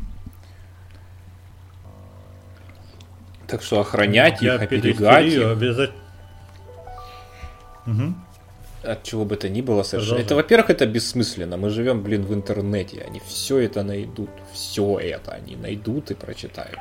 Лучше, как мне всегда мама говорила, хочешь выпить водки, пей ее здесь, на кухне. Я не буду с тобой сидеть, я уйду в другую комнату, вообще к тебе не буду сходить, но я буду знать, что ты не валяешься под забором. Вот примерно так. Ну, то есть, как бы, если когда-нибудь такой момент придет, я сам найду какой-нибудь приличный сайт, где все более-менее цивилизовано, без там вывали, вываливающихся анусов и прочего, и просто сядем, я сам все покажу, сам все расскажу, и ради бога. О, это родительский контроль на порнохабе, да? Да, да, отцовские настройки. No homo. Мне, пожалуйста, heteroflexible. Ой, мило. Мне достаточно э, странно, что типа зачем тебе идти пить водку с друзьями, когда ты можешь попить водку один на кухне? Нет, ну там имелось в виду, что приглашать друзей там, и так далее. Ну просто прозвучало так, как будто, Да, да чё ты, блядь, русский человек, сиди, блядь, смотри в стену, Плачь. про- плачь. После трех рюмок и декларируй стихи Да, да. громко. В- Включая Земфиру, Сплин. А причем это педоистерия, это так волшебно. Это, это на обложке. Это будет на обложке. Спойлер, это будет на обложке. А, какой нахуй спойлер? Для кого спойлер? Они сначала обложку увидят. Да. Потому что это же наверняка, это же не, не чисто русская тема. Наша. Ну, точнее, как э, э, бывший... Когда-нибудь это, кстати, пройдет этот термин вообще, бывший, бывший там СССР, СНГ, вот это. Ну, со временем, я думаю, пройдет. Кто уже всерьез говорит про Австралию или Индию, что это бывшая Британская империя? Я думаю, что никто. Ну да. Про Америку что же не говорят. Мгм. А, Я считаю, что это вообще присутствует везде, абсолютно. То есть, ну, потому что гомофобная культура, там, э, какой-то расизм в том или ином проявлении присутствует по-любому. А представь вот наоборот. Семья таких вот, два гея, м, неважно какого пола, потому что я не понимаю, почему у нас вот эти лесбиянки, о чем мы тоже говорили, что почему разделение. А, то есть гомосексуальная семья, э, усыновленный или удочеренный там ребенок. Кстати, есть же сейчас модная еще фигня, что ребенку до определенного времени типа не назначают гендер. И говорят там оно. Мгм, мгм. Слышал про Да. такое, да? А можно ли тогда говорить, что этого ребенка усыновили или удочерили? Нет, Или наверное, взяли, взяли под опеку, наверное, тогда говорят, или как-то так. Да. В общем, взяли они под опеку, и по- прис- прикинь, они показывают только ЛГБТшные сериалы, только ЛГБТшные фильмы. Такие, такие за гетеросексуальные ругают. Такие, семья пакистанцев, блядь, вот это ты что, ты что смотришь, индийское кино? Блядь, выключи. Они враги.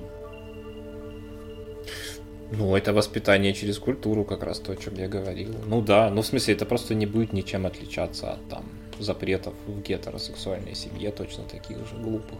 Но он все равно найдет, понимаешь, опять же, в открытом интернете он найдет. И он такой, бля, с бабами, да ладно, серьезно. Или там, Фу. или там с пацанами, да ладно, серьезно. А еще интересно, представь, что ты, ты черный расист. Я ну, прям такой вот, прям махровый, как, вот как у нас некоторых э, коробит от э, видов чернокожих людей, темнокожих различных, а ты такой реверсивный, наоборот. Такой, блядь, ненавижу белых. И ты стараешься фильмы смотреть только с э, фильмы без белых актеров и сериалы. И такой, рабство, рабство, рабство, рабство, рабство, рабство. И одна какая-нибудь еще история, полторы.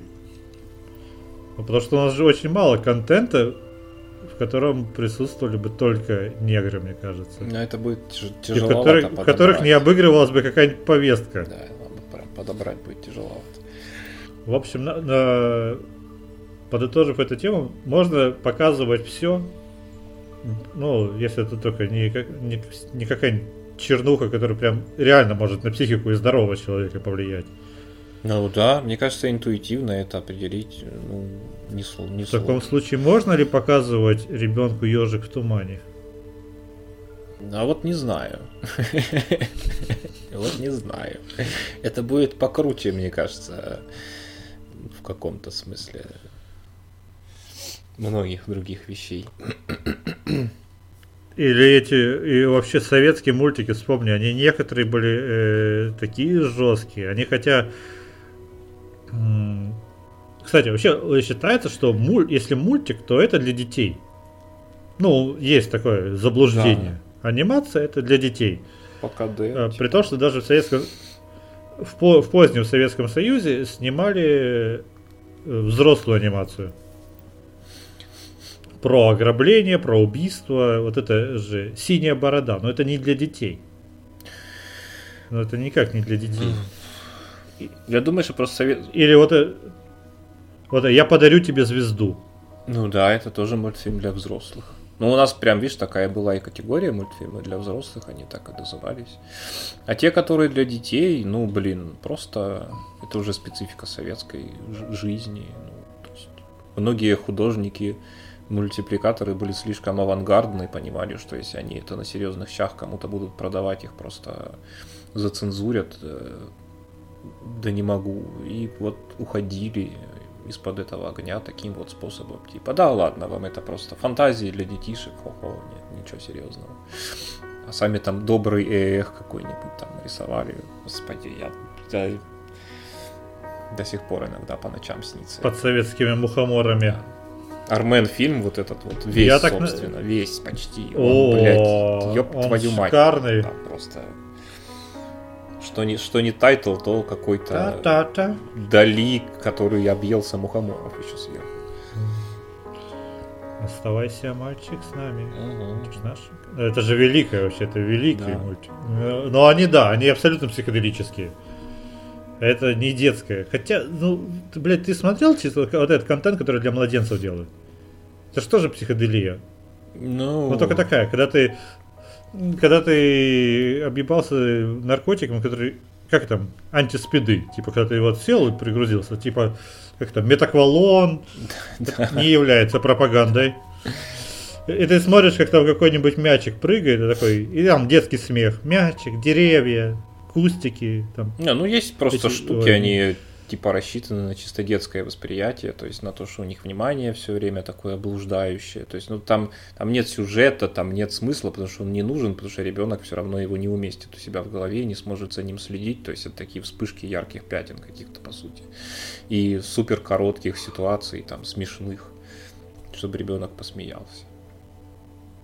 Как зовут этих четырех э, разноцветных чуваков, которые Ну, Дикси ляля по... телепузики, да, хороший пример. Телепузики, я, потому что сейчас у меня... Я внезапно забыл, как их зовут. Да, это, вот, это же они.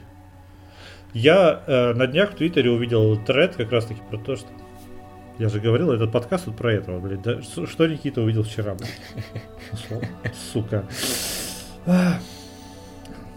Тред про то, что мультики, которые на вас повлияли. И там было, что попался одной барышне мультфильм, я его посмотрел в этом году, и я очень рад, что он мне не попался в детстве, потому что это пиздец. Называется он э, в переводе «Приключения кота-сыщика». И на картиночке котик такой обычный. Это немецкий мультик 1989 года. В оригинале он называется... Не помню как, но в переводе это значит, что это типа последователь. Ау. Чувак, там, во-первых, незацензуренные абсолютно картинки из Камасутры. Там ебля котов. И там прям много крови, кишок, блядь, очень натуралистичных. Мне было, блядь, в 33 года смотреть это некомфортно совершенно. Хуя себе. Я... Я дос... Но там, там рейтинг вообще-то 18+. Но... Если ты на какой-нибудь кассете ты видишь, что, блядь, у тебя котик обычно изображен, озорной такой, с умными глазенками, и написано «Приключения кота-сыщика», ты такой, ну, блядь, малому пойдет, это весело. А малой охуеет, блядь, с того, что, блядь, на пятой минуте этого мультика показывают натуралистично, блядь, разорванное горло кошки. Да, там, там кровь кишки, это все кошки. Там очень много мертвых кошек. Ну, то есть это в смысле это анимация или кукольная, или что это? Это, э, блядь, хорошо, что это не кукольное. Если в кукольное, я бы уже отъехал, чувак. Кукольные мультики жуткие. Все. Э, Их надо запретить. А, Это анимация, это классическая, классическая анимация 80, ну, кон- конца 80-х. Неплохо нарисовано, иногда слишком неплохо, повторюсь. Причем персонажи, большинство, выглядят как раз таки гротескно. Там, там в 89 году один из котов там, ведет базу в компьютере. И там показывается, как кот на клавиатуре капает, клацает. При том, что коты это там не какие-то как это называется, а, антропоморфные. Это настоящие коты. А, У них коты есть люди коты? хозяева, просто ли- коты прям коты, да. Просто людей там практически не показывают. Так, по чуть-чуть. Как в Том и Джерри. Чисто ноги, только ну здесь показывают и корпусе, просто коты сами справляются там и раскрывают заговор. Интересно, надо будет В попробовать. общем, если вас заинтересовало, ребята, не надо. Не надо вам этого. Ну, серьезно, он жесткий, блядь. Это какой-то груз 200, блядь, Cat Edition. Только с таким приключенческим вайбом. Там такие, блядь, э, у- э, сны этому коту героя снятся, что это просто пиздец, чувак. Я отворачивался. А сны там тоже про Я люблю- и кровь. Да! Там какой-то хор поющих мертвых котов, блядь. На фоне горы из мертвых котов. Полуразложившихся, блядь. Чуть ли не черви там лазят. Прекрасно. И над ними священник. Человек. Там еще где-то black metal должен играть на фоне, и тогда будет вообще идеальная картинка. Вот такое я никому не, не порекомендую, не рекомендую смотреть. Я не понимаю, нахуя оно вообще снято. С другой стороны, существуют всякие свадебные вазы, зеленые слоники и прочие эх, примеры авангардного кинематографа, который авангардный просто потому, что он нахуй никому не нужен. Мы, мы такие... Я не долбоеб, который обмазывает себя говном. Я долбоеб, который обмазывает себя говном и снимает это на камеру. Я художник. То есть, если запечатлел, то ты уже не дебил, а художник. Примерно так это работает. Вот, эту тему я сегодня точно хотел обсудить. Могу с примерами, могу без. Смотри, допустим, что тебе какой-нибудь человек, вот ты с ним общаешься долго в реальности или в интернете, неважно, и он тебе прям приятель, там 8, 9, 10 из 10, то есть прям класс. Это неважно кто, знакомый, родственник, коллега. А потом человек заявляет что-нибудь, ну, очень дико резонансное тебе, что типа, ну, слушай, а Гитлер вообще не зря евреев там гонял. Или, ну, геи это мусор. Или что-нибудь там про прививки или прочее. А, что делать? Какие, какие твои мысли или действия были бы после этого? Изменилось ли отношение к человеку? Ну, да, не знаю. Я думаю, что да. Мне кажется, ну тут это зависит от того, что это были за взаимоотношения до того, там, как они развивались. Но в любом случае, мне кажется, что вряд ли как-то мы бы смогли бы быть с ним близки. Мне все-таки кажется, что дружба, она в целом строится на том, что какие-то там базовые как раз вот такие вот штуки. Но если не общие, это, наверное, тоже скучно. Но, по крайней мере, тут может быть у кого-то свой интересный взгляд, а у кого-то свой интересный взгляд. Но вот без вот такого людоедского чего-то. Или откровенно бредового. Или там, типа, там вышек 5G. с плоскоземельщиком или э, веруном в рептилоидов смог бы общаться, да? Ну, нет, ну тут можно порофлить просто. Есть... Тут уже вопрос, будет ли этому человеку с тобой да, комфортно общаться? Да, да, да, да. Ну, то есть, как бы, э, вера в рептилоидов это нечто такое, ну, то есть, это все-таки абстракция. Вот если расхождения даже серьезные происходят в мире абстрактных идей, это не особо, мне кажется, мешает, и в этом можно даже интерес или там лузы какие-то найти. А вот, повторюсь, всякие вот такие вот людоедские штуки, типа там геи не люди, это сразу прям настораживает, потому что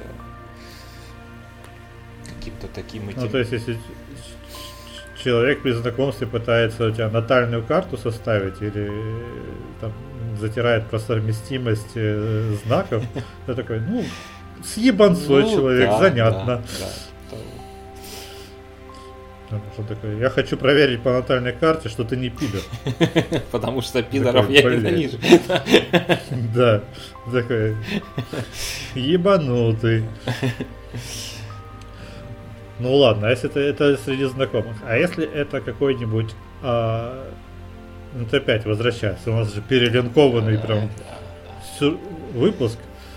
А если это блогер, или автор, или актер. Но с актерами вообще сложнее, потому что... У меня здесь... Больше, наверное... Больше про блогера, потому что актер, э, актер человек и актер роль, это, блядь, все-таки разные люди, блядь. Нельзя по... Мы же судим об актерах обычно по ролям. Ну такие, о, как же Кристофер Вальц хорошо играл нацистского ублюдка, да, а потом как Кристофер Вальц хорошо играл защитника негра. Нет, ну когда, когда актеры вообще немножко особый случай, потому что когда человек все-таки профессионально изображает кого-то, тут супер ну, да. глупо там ему что-то всерьез за это предъявлять, потому что, блин, ну это его работа, охуенно изобразить кого-то. Особенно антигероев, что, кстати говоря, очень тяжело, как мне кажется, хорошо изобразить именно негативного персонажа, так, чтобы и показать, что какое он там воплощенное зло, и с другой стороны парадоксальным образом попытаться к нему там вызвать какую-то, ну если не симпатию, то по крайней мере какую-то желание его понять, что ли, не знаю, как это точно Ну, слушай, есть актеры, которые прям в этом амплуа прям очень хорошо себя чувствуют. Например, э, Сэм Роквелл всегда играет достаточно неоднозначных персонажей и зачастую выступает как раз-таки э, антагонистом или одним из антагонистов, но при этом практически во всех фильмах мнение про его персонажа меняется. То есть он оказывается не просто злое зло, а я злой, я вынужден быть злым, потому ну что. Ну вот, да, тоже или такой подход. А что касается блогеров там и прочее, ну они в конечном итоге просто, э, как это сказать, в общем смысле производителей какого-то контента, я думаю, что тут их надо с, как, ну, сравнивать как раз с другими производителями контента, то есть, не знаю, там, э, комики, стендаперы, музыканты, э, там, блядь, журналисты, не знаю, поэты, писатели, художники и так далее, режиссеры. У меня тут уже довольно давно выработалось шизофреническое к этому отношение, в смысле того, что оно двойственное и зачастую одно противоположно другому. Оно у меня выработалось на писателях. Я когда-то читал просто книжки всяких разных людей, и, естественно, там в, опред... в определенные моменты... Нет, я, кстати, вот не, не читал. А, в определенный момент там начинал этими людьми совершенно искренне восхищаться, а потом ты вдруг, ну, у меня это просто была специальная олимпиада на определенном периоде моей жизни, когда я начал узнавать, а что там творится за, за кулисами, так сказать. Лучше бы я этого не делал.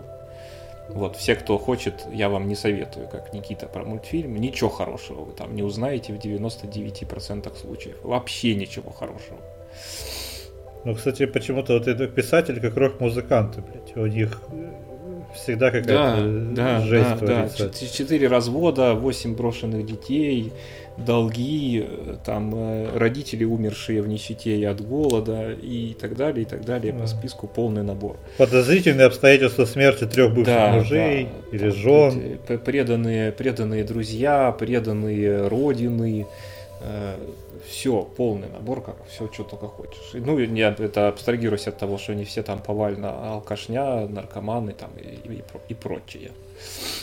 Э, и вот у меня, когда я там все это дело узнал, у меня как-то так перемкнуло слегка в голове, и я понял, что надо, ну, мне, по крайней мере, лично комфортнее, если я отделяю одно от другого. И у меня как-то все щелкнуло, вернулось на свои места и стало более-менее спокойно с тех пор. То есть произведение человека – это одно, я могу их любить, уважать, считать их прекрасными, важными для себя.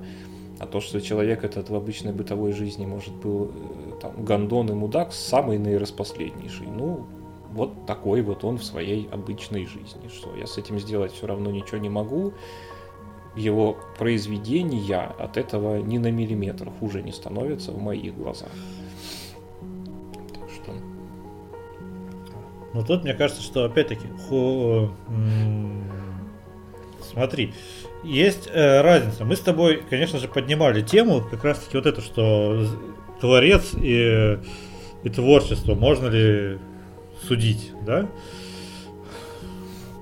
Типа, если Дисней был нацистом. Ну вот, минимум, да, фашистом, например. Да? да. То есть, любим мы ли мы мультики его, или все, теперь запретить.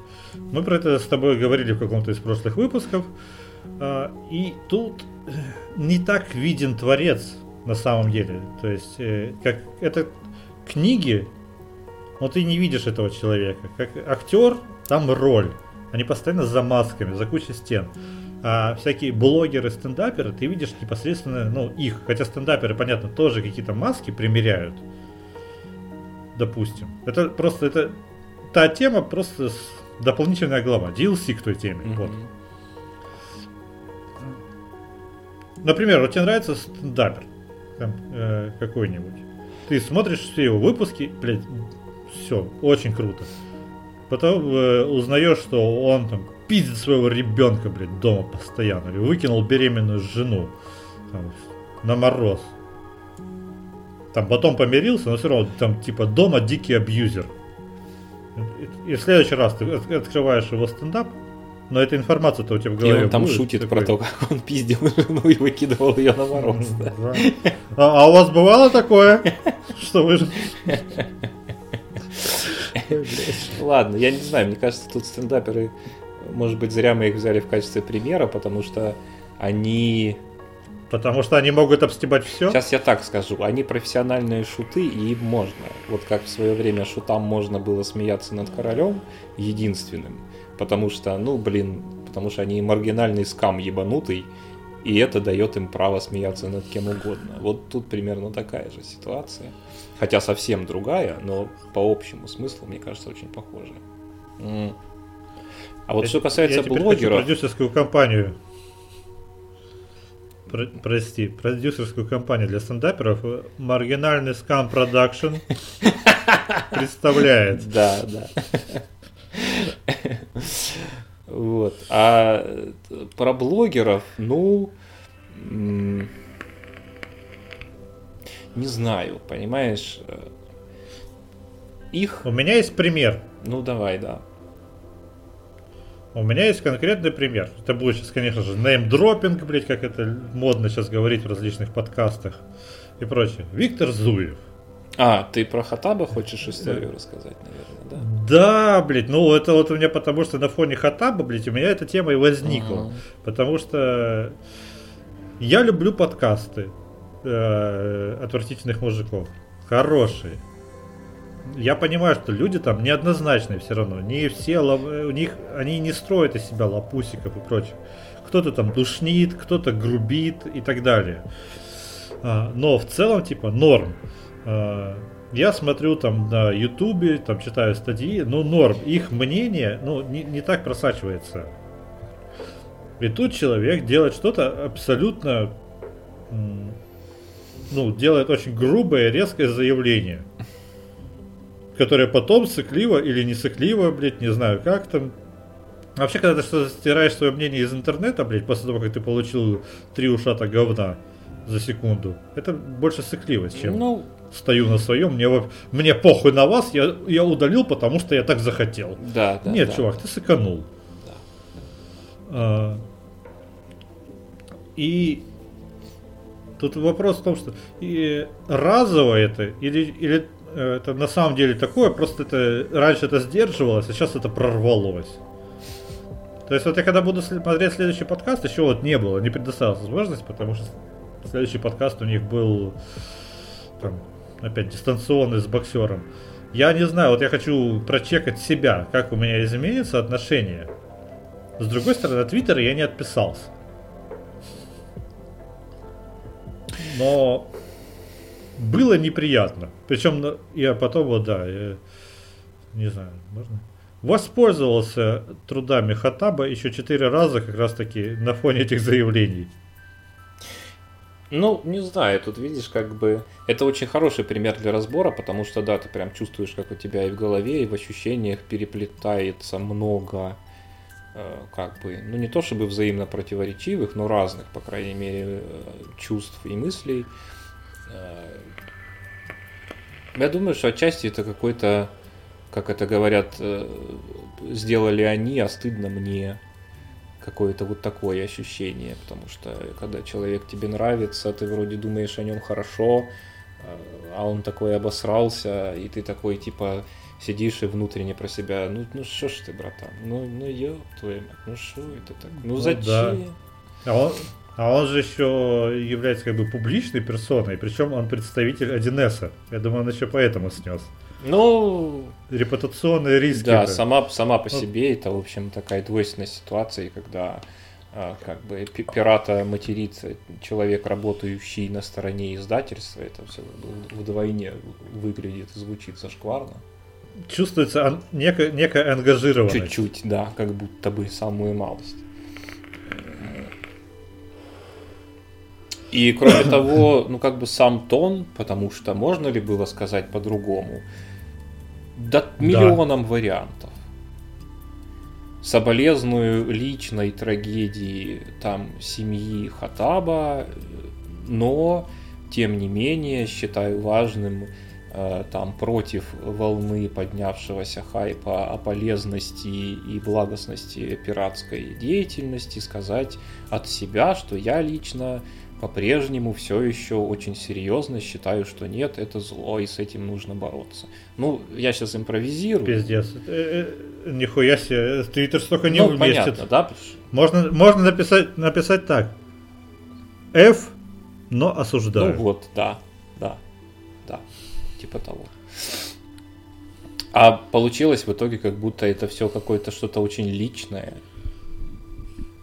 Как будто Да, вот прямо да, он сидел будто такой вот- годами, копил в себе этот хатап. Ух, как я его прямо кушать не могу каждый раз, когда при мне его упоминают.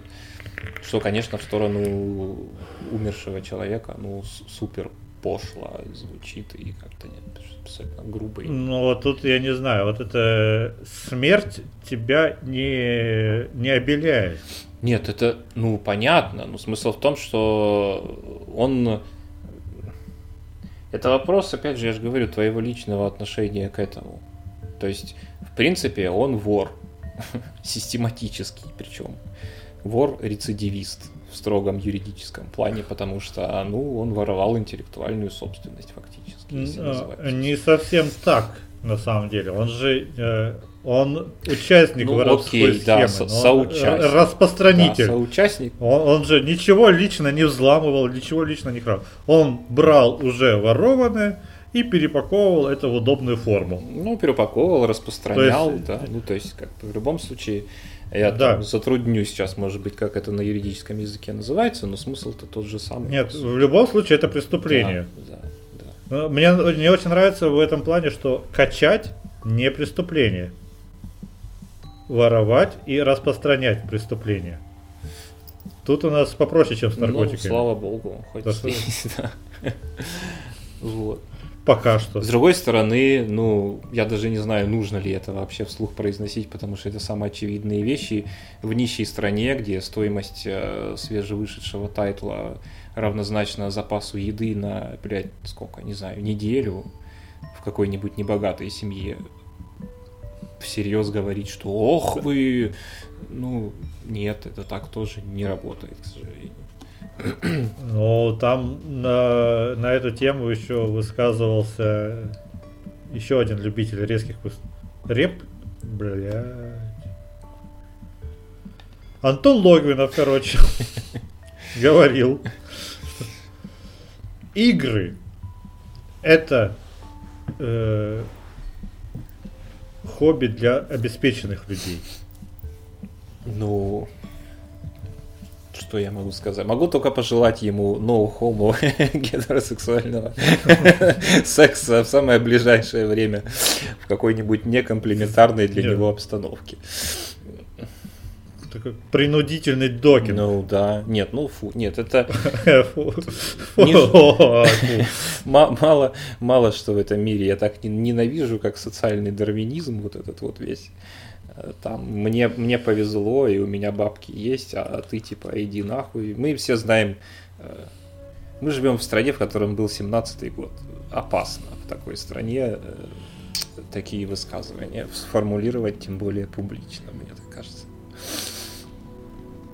Мне очень еще понравилась э, волна, вот эта, которая пошла, э, дискуссии по поводу пиратства, что кто чем пользуется, типа, а вы, такие, и что, вы реально, вот вы, ты ви- Винрар ты купил? Ты купил Винрар, блядь? Э, э, И где-то, я, например, вот, да, там, я скачал Ведьмака, я прошел Ведьмака. Пот- Потом, э, потому что у меня не было денег, у меня появились деньги, я зашел, блядь, и купил Ведьмака. Ну, и так я делал уже несколько раз. У меня сейчас лицензионных игр, например, больше, чем пиратских. Вот я поиграл э, в, Лу- в Loop Hero. Я его куплю. Обязательно, там 400 рублей стоит. Без проблем вообще. Просто потом. Сейчас я не могу. Играть я хочу сейчас, а вот купить сейчас не могу. Кстати, у них 500 тысяч копий, блядь. Да, я видел. За неделю. Да, да. А, И вот эта тема, что пользуется, не пользуется, это что же, блин, это... Ну, Я забыл слово. Не цинизм, это... Двуличие. Как это? Лицемерие? Как это? Лицемерие, да, спасибо. Это лицемерие, потому что э, те же самые люди такие, у меня все лицензионно, я Photoshop купил, я Windows купил, у меня, блядь, э, ВК подписка, у меня Netflix подписка. Кстати, а вы видели последнюю серию Мандалорца? А где ты ее, мразь, смотрел? Где? Ну вот да. Да, Потому что дис, если ты такой принципиальный антипират, то соси хер, ты, ты не можешь посмотреть Конечно. Мандалорца, ты не можешь посмотреть WandaVision, вот и все, все диснеевские оправдание, сервисы. Оправдания они... этого сервиса нет на территории моей страны, вообще нихуя не работает. Ну да, Все. типа, и, ну, кто-то, ну, нет, возможно, кто-то, знаешь, там, типа, настолько принципиальный, что я через VPN зарегался, блядь, какой-нибудь в Литве, там, и там я контент на английском да. смотрю. Ну вот сомневаюсь я, что эти люди так делают. Да, конечно, не делают, естественно. Это просто, ну, как бы, желание выставить себя в хорошем свете. Все. Повыше в белом конечно, пальто? Конечно. Да. Вот. Ну а возвращаясь к, к Зуеву, да, я тебя очень хорошо понимаю, меня тоже передернуло. И, наверное, да, я тоже буду ставить эксперимент и в следующий раз слушать э, отвратительных мужиков и как бы одновременно слушать себя, пытаясь понять, насколько меня там воздействует, это не воздействует.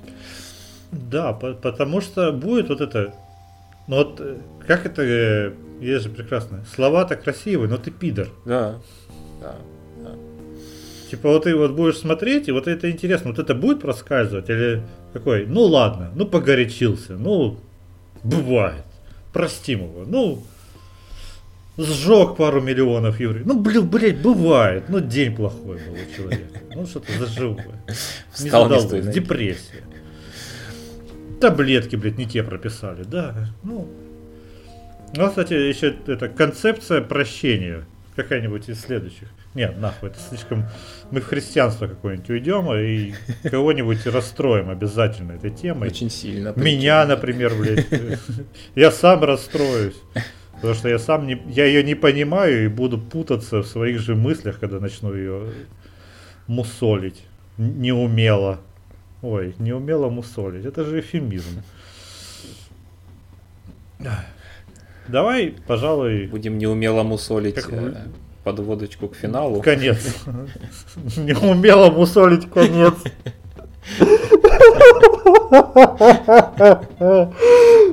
Ой, блядь.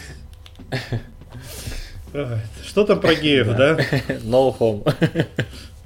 No homo, я не no, no homo. Ну, что, ребята, во-первых, если вы хотите как-то мусолить, то хомо или no homo это ваш выбор. И никакие передачи не должны оказать на вас какого-то влияния. Подкинуть идею, возможно, но не ограничивайте своих чат, но и не спорьте с родственниками, потому что а, а нахера. Старших не переспорить в любом случае. Там уже фундамент. Там тебе не песочек. Там цемент. Э, помоги. Я даже не знаю, очень какой-то сумбурный и смешной, но мне кажется, хороший получился подкаст.